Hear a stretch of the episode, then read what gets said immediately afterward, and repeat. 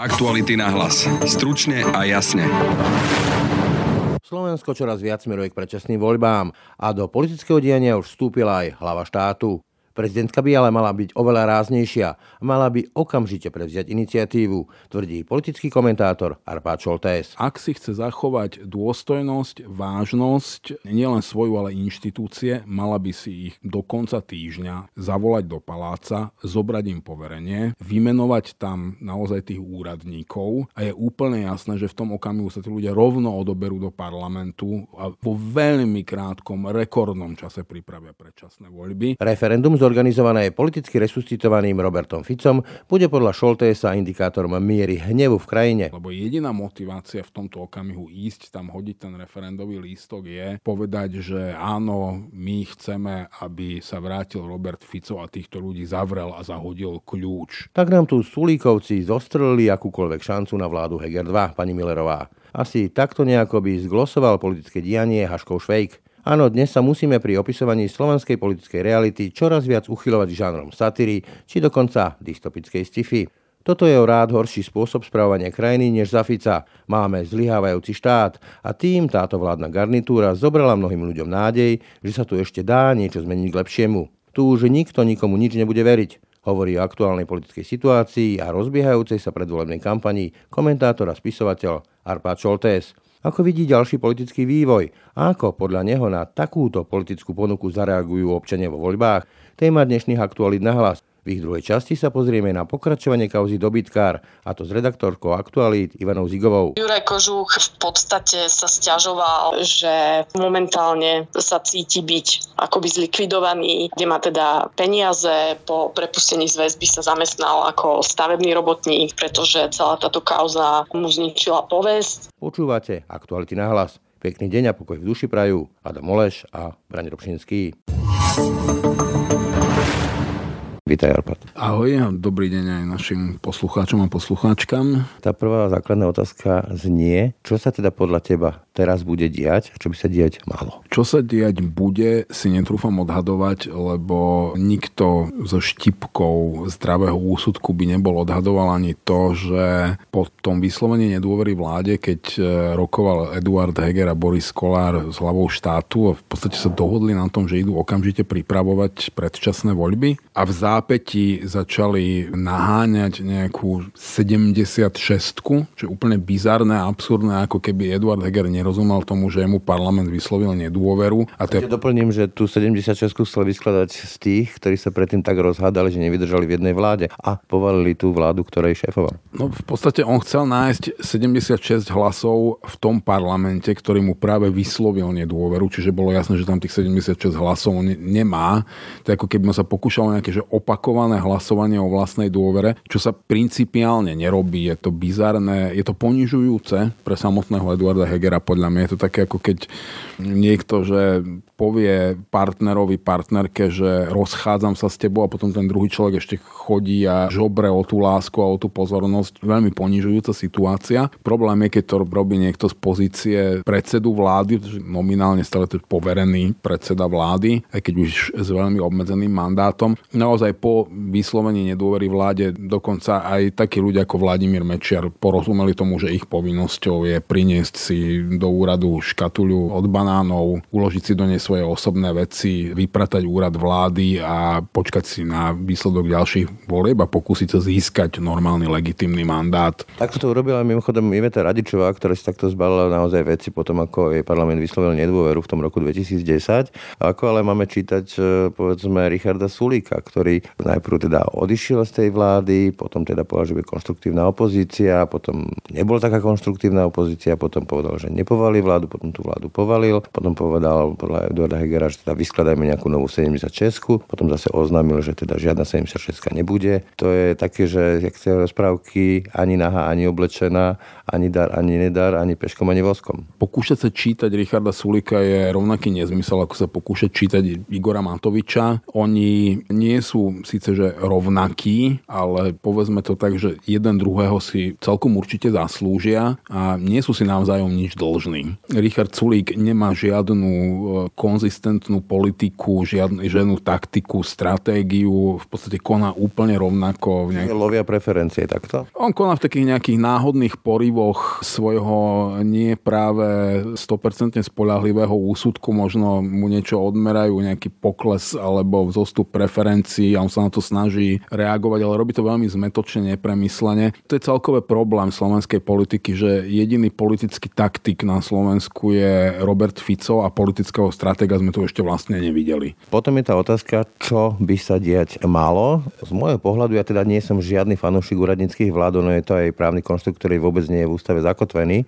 Na druhej strane, ak prezident je volený priamo a máme priamo volenú prezidentku, má nejaký typ mandátu priamo od občanov a v situácii, keď je ohrozený chod ústavných orgánov, ako to je jej kompetencia, alebo teda kompetencia hlavy štátu, má tu možnosť vstúpiť do diania a vymenovať vlastnú vládu, úradnícku vládu. Podľa môjho názoru, ak by tak aj urobila, tak e, tých e, starých politikov ako Boris Kolár či Igor Matovič by to asi zrejme tak vydesilo, že tie predčasné voľby schválili čo najskôr rýchlosťou svetla. Ja tu už ani nevidím iné riešenie už len pre zachovanie dôstojnosti hlavy štátu. Ono totiž naozaj tá dohoda s Eduardom Hegerom a Borisom Kolárom bola o tom, že oni teraz odídu a začnú okamžite pripravovať predčasné voľby, lebo už vtedy Boris Kolár vysvetľoval, že áno, my to urobíme, urobíme to najrýchlejším možným tempom, ale aj tak máme čo robiť, aby sme to stihli do leta. A taká bola dohoda teda, že ideálne do júna, aby tie voľby boli. A tu všetci hrajú na september.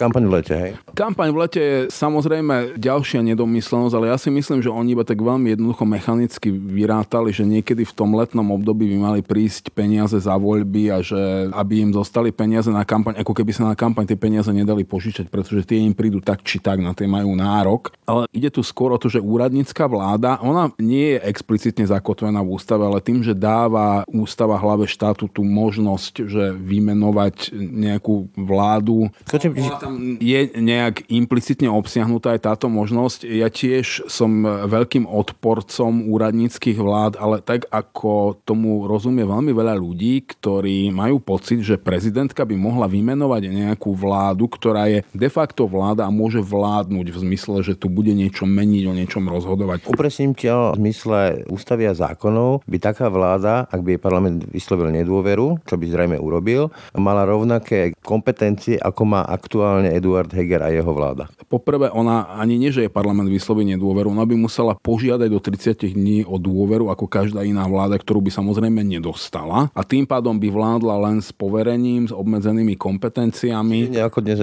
Ak je prezident silný politický hráč bez e, nejakých e, etických zásad a ohľadov k demokracii typu Miloš Zeman, tak toto môže výborne zneužiť, že on si tam vymenuje tú svoju vládu, ktorá bude vládnuť iba s jeho poverením bez dôvery parlamentu a ešte ju bude mať silne pod kontrolou. Toto Zuzana Čaputová neurobí, to som si úplne istý. Pôjde do tohto scenára? A je veľmi dobré, že nepôjde do takéhoto typu scenára, kde ona by nechala, že de facto vládnu nejakú vládu, ale to som myslel, že úradnícka vláda, on je to je veľmi nepresný termín, kde to vláda je na tom také zavádzajúce. To je taký zbor nudných úradníkov, ktorých jedinou kompetenciou je udržiavať v chode ten rezort administratívne, byrokraticky. Naozaj Robert Fico to svojho času veľmi dobre vystihol, že vy už môžete iba kúriť a svietiť. Ten štát jednoducho fungoval. To je presne to, čo môže robiť úradnícka vláda a vtedy je to prípustné, keď dospejú veci do takého štádia ako dnes na Slovensku, že je úplný chaos, nič nefunguje, vrcholoví politici neplnia ani tie sľuby a dohody, ktoré úplne explicitne urobili povedzme v prezidentskom paláci. Ja si myslím, že pokiaľ Zuzana Čaputová si chce uchovať nejakú pozíciu, vážnosť a dôstojnosť, nemala by už ani čakať do konca januára, zvlášť s tým, keď Boris Kolár včera ohlásil, že teda voľby v septembri lebo nám to tak vychádza. Oni nie sú ani dohodnutí, že kde sa bude rokovať. Paralelne majú rokovať u Eduarda Hegera a u Borisa Kolára. Čiže keď to zhrniem, podľa teba prezidentka by mala vymenovať svoju úradníckú vládu, ale zrejme to neurobi podľa teba. To som chcel povedať, že ak si chce zachovať dôstojnosť, vážnosť a nielen svoju, ale inštitúcie, mala by si ich do konca týždňa zavolať do paláca, zobrať im poverenie, vymenovať tam naozaj tých úradníkov a je úplne jasné, že v tom okamihu sa tí ľudia rovno odoberú do parlamentu parlamentu zvolajú mimoriadnú schôdzu a vo veľmi krátkom, rekordnom čase pripravia predčasné voľby na tak rýchly termín, ako sa len dá. Totižto momentálne sme my na tom už tak veľmi zle, že keby tá úradnícka vláda robila len to, čo robiť má a smie a jediné, čo je prípustné pre ňu, aby vôbec robila, naozaj nevolajme to ani vládu, to je nejaký zbor administrátorov. Poverníkov sme tu mali taký kedysi termín. Áno, aj keď tí de facto vládli. Že by začali kúriť a svietiť, už toto minimum by znamenalo také obrovské zlepšenie pomerov v krajine, ktoré by vlastne dokonale demaskovalo to, že čo sa tu dialo od ostatných volieb, že ako veľmi nedokázala táto garnitúra vládnuť. Veľmi by to zvýšilo popularitu prezidentky, čo nikto z nich nechce. Veľmi by to poškodilo ich samotných do ďalších volieb, čo tiež nikto z nich nechce. Čiže ja si myslím, že tie predčasné voľby by boli v rekordnom termíne. Nie, že do leta, ale tam sú nejaké lehoty. 90 dní, ale áno, rýchlo svetla, alebo by sa malo ukázať, že sú neschopní. Ale myslím si, že tak o 100 dní by sme tu mali predčasné voľby, keby toto urobila prezidentka. O tom vôbec nepochybujem. A veľmi rýchle by sa dohodli naprieč celým politickým spektrom.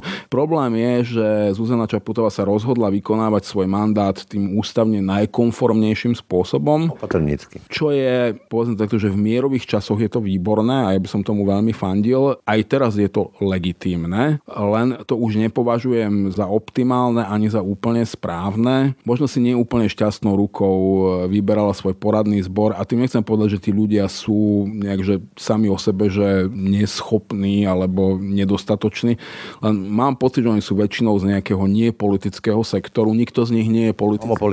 Nikto z nich nie je politický hráč. Oni sa topia v týchto mocenských hrách a nevedia sa rozhodnúť. Naozaj úzkostlivo idú po tej stredovej čiare, aby sa ani náhodou neobtreli o nejaký ústavný mantinal. Len toto je extrémna situácia, ktorá si vyžaduje nenutne extrémne riešenia, ale aspoň rázne riešenie. Lebo za normálnych okolností by som povedal, že úradnícka vláda je naozaj ús, ktorý by nejaký príčetný prezident nikdy nemal aplikovať. Len toto je tá situácia, pre ktorú podľa mňa aj ústavodarca vôbec pamätal na tú možnosť, že ponechať prezidentovi nejaké riešenie, lebo to nie je právo prezidentky, že dohliadať na riadny chod ústavných orgánov. To je jej ústavná povinnosť a tieto ústavné orgány nefungujú riadnym spôsobom. Čiže ona tu už má konať. To nie je, že či sa jej chce, či jej je to príjemné, či je to v súlade s jej predstavami o politike a svojom vlastnom výkone politiky. To je už, že musí, čo bude pre ňu, predpokladám, že aj ľudsky veľmi ťažké. To nie je konfliktný typ. Ale keď kandidovala, jej nikto nesľuboval, že to bude ľahké. Len doplním a zopakujem, že to nahrávame v stredu, takže uvidíme do piatku, či sa situácia vyvinie týmto smerom. Kľúčové ale je, čo to všetko, čo sa deje, urobí s dôverou ľudí v štát, demokraciu, politiku, politický systém. Lebo čoraz viac sa, hovoria o tom aj sociológovia, šíri neuveriteľná apatia a nechuť vôbec nejakým spôsobom ísť voliť, respektíve pocit, že to má zmysel ísť voliť. Ako čítaš ty tú náladu, lebo to smeruje to k tým predčasným voľbám a k tej možnej účasti, mobilizácii voličov a podobne. No, súčasná garnitúra sľubovala nejakú vládu zmeny, čo bezvýhradne dodržala. Bola to radikálna zmena k horšiemu, čo sme si vôbec nevedeli predstaviť naozaj po vražde Jana a Martiny, keby nám bol niekto povedal, že po Robertovi Ficovi môže prísť niečo, čo je o rád horšie, ako bol on. A naozaj mnohým to prípada také neprimerané, že porovnávať Igora Matoviča s Robertom Ficom, ale predstavte si, že by toto, čo sa deje teraz, trvalo 12 rokov. Že kde by sme boli, ako by sme skončili ako štát. By sme ho pravdepodobne už nemali po tých 12 rokoch. Toto je naozaj o rád horší spôsob spravovania krajiny. Chcem to oglosovať, mali sme unesený štát, teraz máme rozkladajúci sa štát. Takto? No už pomaly ten, ak ešte nie je zlyhaný, tak určite zlyhávajúci štát, čo je naozaj to vyššie štádium než unesený štát. A tým pádom táto garnitúra ako keby zobrala mnohým ľuďom, že poslednú nádej na to, že sa tu dá niečo zmeniť k lepšiemu. Tu už nikto nikomu nebude veriť. Nech by kandidoval s akýmkoľvek programom alebo s akoukoľvek víziou zmeny krajiny, nebudú mu ľudia veriť, lebo už im toľkokrát sľubovali, že príde niečo lepšie, prišlo niečo ešte horšie. A nebude to naopak, že sa zmobilizuje kopa ľudí, ktorí sa budú chcieť v údokách pomstiť alebo vytrestať politikov za to, ako vládnu? Že to povedzme ten tábor opozičný posilní? Práve týmto si už volič v ostatných voľbách vykoledoval to, čo sa deje teraz, že namiesto toho, aby stavil na nejakú skutočnú kvalitatívnu zmenu politiky, on stavil na revanš, na pomstu, na to, že niekto, keď to veľmi zjednodušene poviem, že zavrie Fica. To bola spoločenská objednávka a to bolo to, čo Igor Matovič dokázal uveriteľným spôsobom slúbiť ľuďom, že on sa nebude ohliadať na nejaké zákony a demokratické pravidlá, on ich prosto zavrie. A veľa ľudí chcelo len tento revanš primitívny, pomstu. Nie zmenu, nie spravodlivosť, ale pomstu. Ak si ľudia opäť vyberú pomstu, tak to dopadne ešte horšie, lebo opäť sa vychýli to kývadlo na opačnú stranu, ale rovnako extrémnym spôsobom. Ale stať sa to samozrejme môže, pretože tí ľudia, ktorí budú veľmi nahnevaní a veľmi frustrovaní, plus zostal určite nejaký ten hardcore elektorát Roberta Fica, ktorý ho pôjde voliť a pokiaľ ten demokratický volič usúdi, že tu neexistujú demokratické sily, ktoré by mohol voliť a ja som aj celkom už citlivý na to, keď uh, hovoria o zoskupeniach ako je Oľano, SAS a podobných ako o demokratických alebo prodemokratických silách, pretože toto naozaj nemá s vyspelou vôbec s demokraciou nič spoločné. Čo, čo... V psychológii sa tomu hovorí tak, že čím viac o niečom hovoríš, čím viac niečo zdôrazňuješ, tak tým viac cítiš, e, že to nemá, že máš tým problém. Čiže ak si ten demokraticky zmýšľajúci volič povie, že on naozaj nemá koho voliť a zostane doma, aby sme neskončili v situácii, že v parlamente budú len tri strany, povedzme, že Smer, Hlas a Republika. Orbán na Slovensku takto, hej? Áno, ak dôjde k veľmi silnej demobilizácii voliča, ešte to môže skončiť tak, že vlastne Robert Fico bude schopný, povedzme, vládnuť s fašistami a nebudú ani toho Petra Pellegriniho vôbec potrebovať, ten skončí v opozícii a žiadna iná opozícia nebude. To je jeden z možných scenárov. Ja nehovorím, že toto je nejaká istota, alebo že v tomto okamihu by som na to stavil veľa peňazí, ale ak sa bude situácia zhoršovať týmto tempom, môže dôjsť aj k niečomu takému. Vylúčené to naozaj ani podľa mňa nie je, ale ja neznášam ten leitmotiv eh, pred každými voľbami počúvať, že toto sú tie osudové voľby a musíš prísť voliť, lebo inak neviem čo. Ale my dnes sme v situácii ako v roku 98, kde sa hralo o to, či Slovensko bude čiernou dierou a smer Bielorusko, alebo naopak EU a NATO, zásadného geopolitického ukotvenia Slovenska. O to sa tu teraz hrá. Milím sa? Ja to vidím rovnako, že sa hrá o geopolitické ukotvenie Slovenska. Ako problematickú vidím predstavu, že napríklad Oľano alebo SAS sú strany, ktoré by Slovensko kotvili na západe. Tu vznikla taká zvláštna anomália, že sú tu jednotlivci, ktorým sa podarilo zatiaľ to Slovensko udržať v západnej sfére ako minister obrany, minister zahraničných vecí, v končnom ako práve hlava štátu. Má na tomto tiež nemalú zásluhu, bez ohľadu na to, že ona nemá nejaké výkonné kompetencie dovnútra, ale v zahraničnej politike je to stále pomerne silná postava. Ale ak sa mi pozrieme na Igora Matoviča, že kam sa on uberá, no tak Oľano rozhodne nie je to politické zoskupenie, ktoré je garanciou toho, že Slovensko patrí do západného civilizačného okruhu. Richard Sulík je veľmi výrazný euroskeptik, ktorý sa poobímal v Europarlamente so všetkými krajine pravicovými silami, ktoré tam kedy prenikli. A v podstate... Pamätáme tú migračnú krízu a jeho interpretáciu. Áno, čiže on tiež nie je človek, ktorý by mal nejaké že výrazne západné zmýšľanie, mu sa páči západný spôsob života. Dobre, ale zase porovnávať to, čo aj s Uhrikom alebo s Ficom, asi to sa nedá. Ja si myslím, že s Ficom sa aj dá, s Uhrikom sa nedá, lebo to je úplne iný... Iný šport dokonca. Áno, o tom už nemôžeme hovoriť ako o nejakej politike, rozhodne nejako o demokratickej politike. Oni sa síce snažia demokratickými prostriedkami dostať moci, ale nikdy nepovedali, že by demokratickým spôsobom vládli, že ich deklarovaným cieľom je zrušenie demokracie a zavedenie nejakého v podstate štátu podľa ich predstav, ktorý teda s demokraciou rozhodne nemôže mať nič spoločné. To vyplýva z podstaty ich ideológie, ktorú razia. Ale môže sa stať, že naozaj ten volič práve preto to nepríde. Darmo si aj bude vedomý toho, že sa rozhoduje o tom, že či my budeme patriť e, niekde, že k Bielorusku, Rusku a Azerbajdžanu, alebo naďalej k najvyspelejším krajinám a najbohatším krajinám sveta, ale že on reálne nebude mať komu dať ten prozápadný hlas. Stratí vieru, hej? Stratí vieru a reálne aj stratí možnosť tejto voľby, lebo kto? Dobre, Mikuláš Zurinda sa tu pokúša integrovať... Toto práve ti skočím do rečí, lebo to je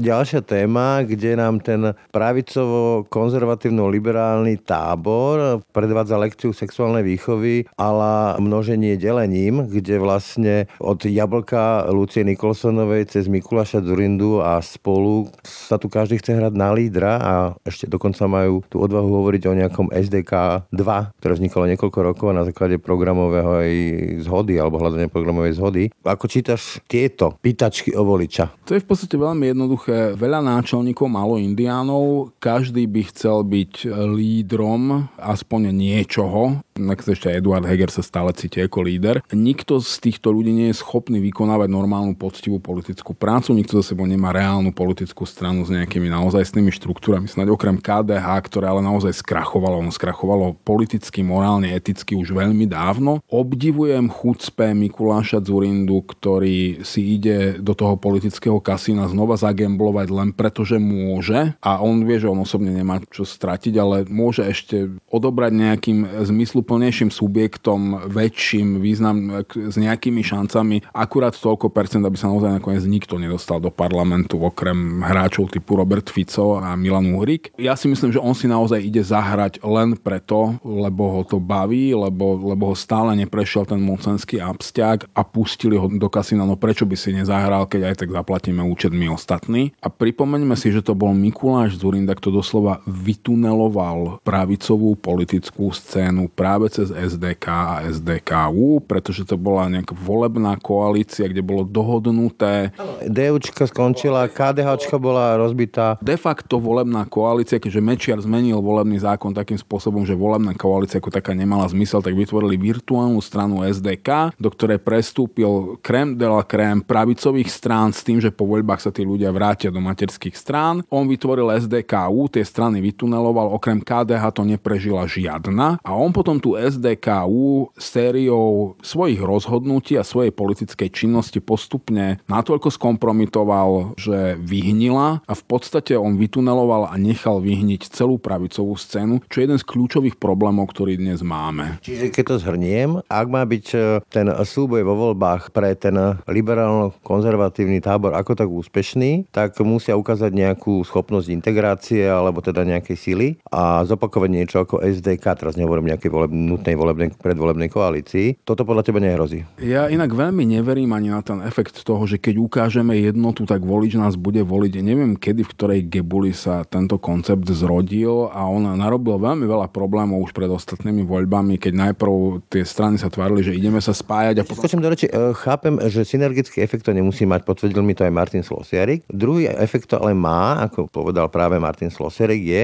že ty môžeš tie voľby vyhrať a dostať do rúk poverenie zostaviť vládu, čo je mimoriadne dôležité. Koalície sa tvoria po voľbách, nie pred nimi. Ak ten, kto nominálne vyhrá voľby, dostane poverenie od hlavy štátu a nie je schopný zostaviť vládu, pretože jednoducho parlamentná väčšina pozostáva z iných subjektov, ktoré sa dohodnúť vedia, tak nakoniec to poverenie nenaplní, čo je naša politická realita. Vladimír Mečiar voľby neprehral, on ich vyhral, ale vládu už nepostavil v 90. Čiže toto je úplne podľa mňa, že nezmyselná úvaha. Aj ten synergický efekt, ono totiž to, to predsa nefunguje tak, že je, ich je veľa a majú šancu, tak teraz rýchlo im utekám dať hlas. Ono je to tak, že v tých posledných voľbách sa to dalo najlepšie čítať, že niekto by možno aj dal hlas v strane, ktorú viedol Michal Trubán, ale v žiadnom prípade nie je ochotný dať hlas Miroslavovi Beblavému. A naopak, možno by dal Beblavému hlas, ale nikdy ho nedá Trubanovi. Čiže keby tam išli, že dve strany samostatne, ale dobre, to ešte dávalo zmysel, že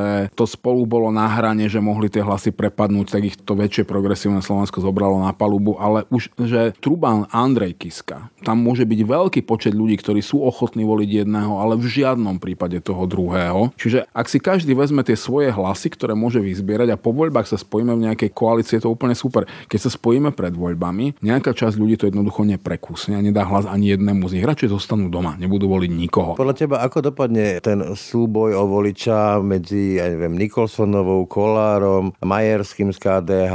Ja by som si pokojne stavil nejakú menšiu sumu na to, že z týchto ľudí nebude v parlamente nikto, bez ohľadu na to, či sa spoja alebo nie. A podľa teba strany, ktoré vládli, teda Saska, Olano, Olano 2, ak vznikne, majú ešte nejakú šancu u voliča, keď predviedli to, čo predviedli v ostatných troch rokoch? Ja si myslím, že oni majú šancu silne mobilizovať voliča Roberta Fica, čo je vlastne najprevratnejší úspech Igora Matoviča, že on dokázal vzkriesiť niekoho, kto bol naozaj politicky dôkladne mŕtvy a pochovaný, Roberta Fica, a dostať ho znova do špičkovej formy. To je jediná vec, ktorú Igor Matovič dokázal za tie 4 roky v politike ako takej. A čím dlhšie bude trvať tento zmetok, tým viac budú mobilizovať toho voliča, ktorý bude chcieť revanš. Potom možno bude nejaká časť voliča, ktorý už bude chcieť mať len pokoj. Ale v tomto okamihu nevidím, že ktorá strana by mu túto alternatívu dávala. Nejaké preferencie má práve už zmienované progresívne Slovensko, ale myslím si, že oni majú veľmi podobný problém ako Zuzana Čaputová, ktorá napokon odtiaľ zišla, že oni nie sú politici. Oni sú tak na pospol, sú tam takí tí občianskí aktivisti, ktorí to myslia dobre, mnohí z nich možno aj majú nejaké použiteľné riešenia pre túto krajinu, ale oni politicky veci uchopiť nedokážu, nevedia a obávam sa, že môžu v ďalších voľbách dopadnúť úplne rovnako ako v tých ostatných, že im to utečie doslova o pár hlasov a zostanú za bránami parlamentu, ak nebudú schopní niečo zmeniť.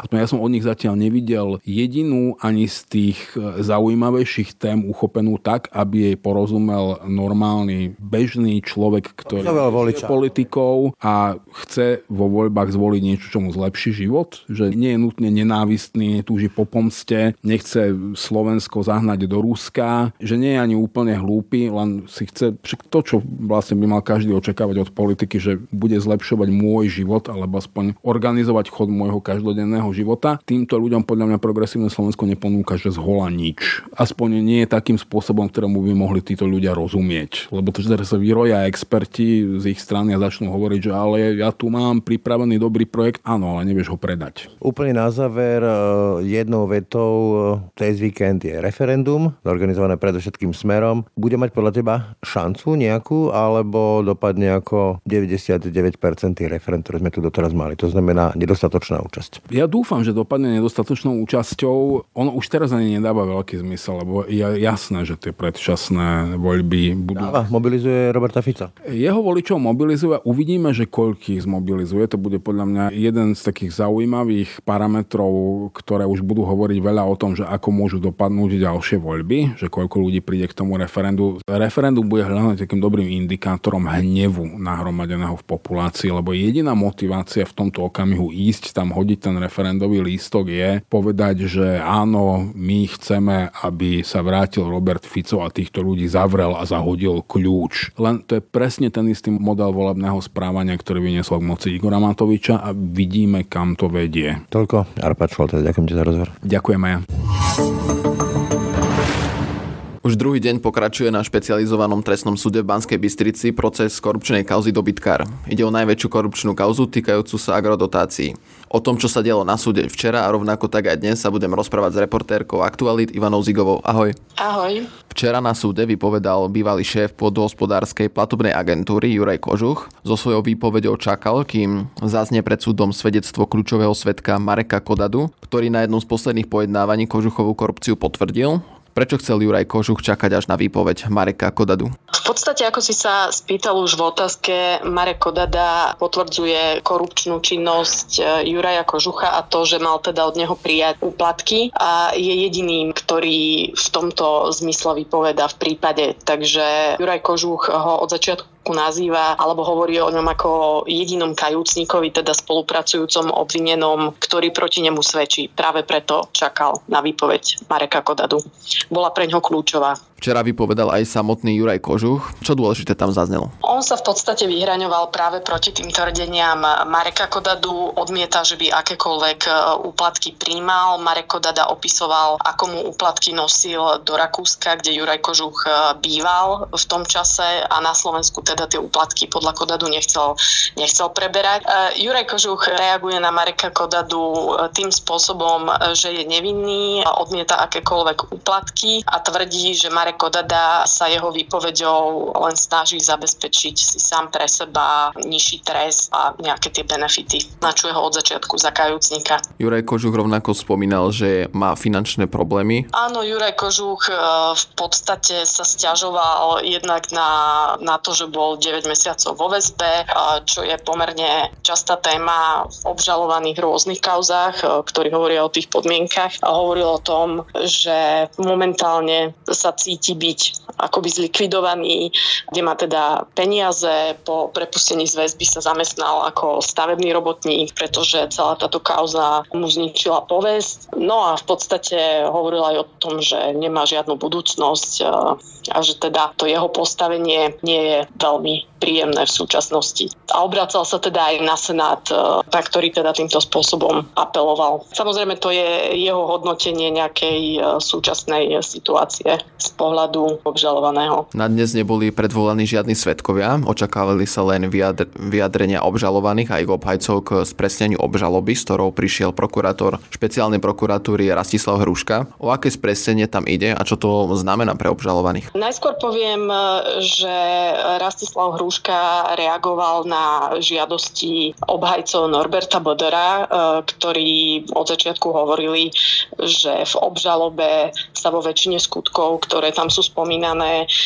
meno ich klienta nespomína vôbec a teda Norbert Bodor je v kauze obžalovaný z legalizácie príjmov z trestnej činnosti, teda z prepierania tých údajných úplatkov, ktoré tu majú figurovať v kauze dobytkár. Takže na základe ich žiadostí spresnil tú obžalobu a taká najzásadnejšia zmena je v tom, že pôvodne mal v tej pôvodnej verzii obžaloby mal Lubomír Partika, ktorý teda tiež je obžalovaný aj z korupcie, aj z legalizácie príjmov z trestnej činnosti, hotovosť odovzdávať Norbertovi Bodorovi a ten ju mal následne posúvať Petrovi Kubovi, ktorý teda e, je tiež v kauze obžalovaný e, a mal pomáhať e, prať tieto špinavé peniaze cez svoju firmu Roko. No a v tej novej verzii ponovom ich mal Partika nie odovzdávať Bodorovi, ale mal ich odovzdávať tie peniaze v hotovosti Petrovi Kubovi. Takže to je pomerne zásadná zmena, čo teda aj kritizujú tí konkrétni obžalovaní, že to nie je uh, spresnenie, nejaké také malé spresnenie, ale napríklad práve podľa podnikateľa Kubu ide o úplne novú obžalobu. To je teda tá kritika zo strany obžalovaných. A je to teda tá najzásadnejšia zmena v tej obžalobe. Takže reakcie obžalovaných a obhajcov boli skôr kritické k tomuto. Áno, aj, aj tí uh, Bodoroví obhajcovia, Marek Parál, aj Robert Kaliňák, ex-minister vnútra, reagovali, že, že síce teda zmenil uh, a spresnil ten skutok, ale zároveň ho aj skomplikoval, takže budú sa k tomu ďalej nejakým spôsobom vyjadrovať. Samotný prokurátor Rastislav Hruška hovorí, že im vyšiel v ústretí a že teda všetky tie zmeny, ktoré sú v tej obžalobe zapracované, tak sa budú ďalej vysvetľovať počas nasledujúceho priebehu pojednávania, počas dokazovania. Ako to bude vyzerať ďalej? Naše pojednávania sú naplánované začiatkom februára a mali by teda vypovedať svetkovia niektoré, alebo výpovede niektorých sa budú čítať len zo zápisníc, niektorí by mali prísť osobne e,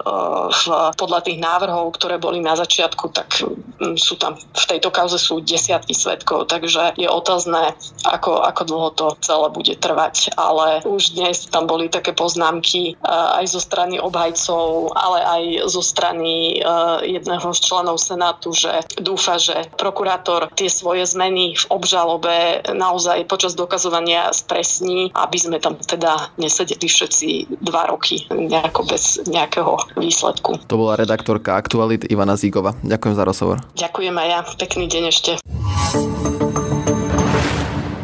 Dnešné aktuality na hlas sú na konci. Cez víkend si okrem nich môžete vypočuť aj ďalšie diely podcastov Múzeum, Dezinforeport, ako je 8. diel Mafiánskeho štátu. Tento raz o vzťahoch Norberta Bedera k novinárom a o spojení s Marianom Kočnerom. Pekný deň a pokoj duši prajú Adam Oleš a Braň Robšinský. Všetky podcasty z pravodajského portálu Aktuality.sk nájdete na Spotify a v ďalších podcastových aplikáciách.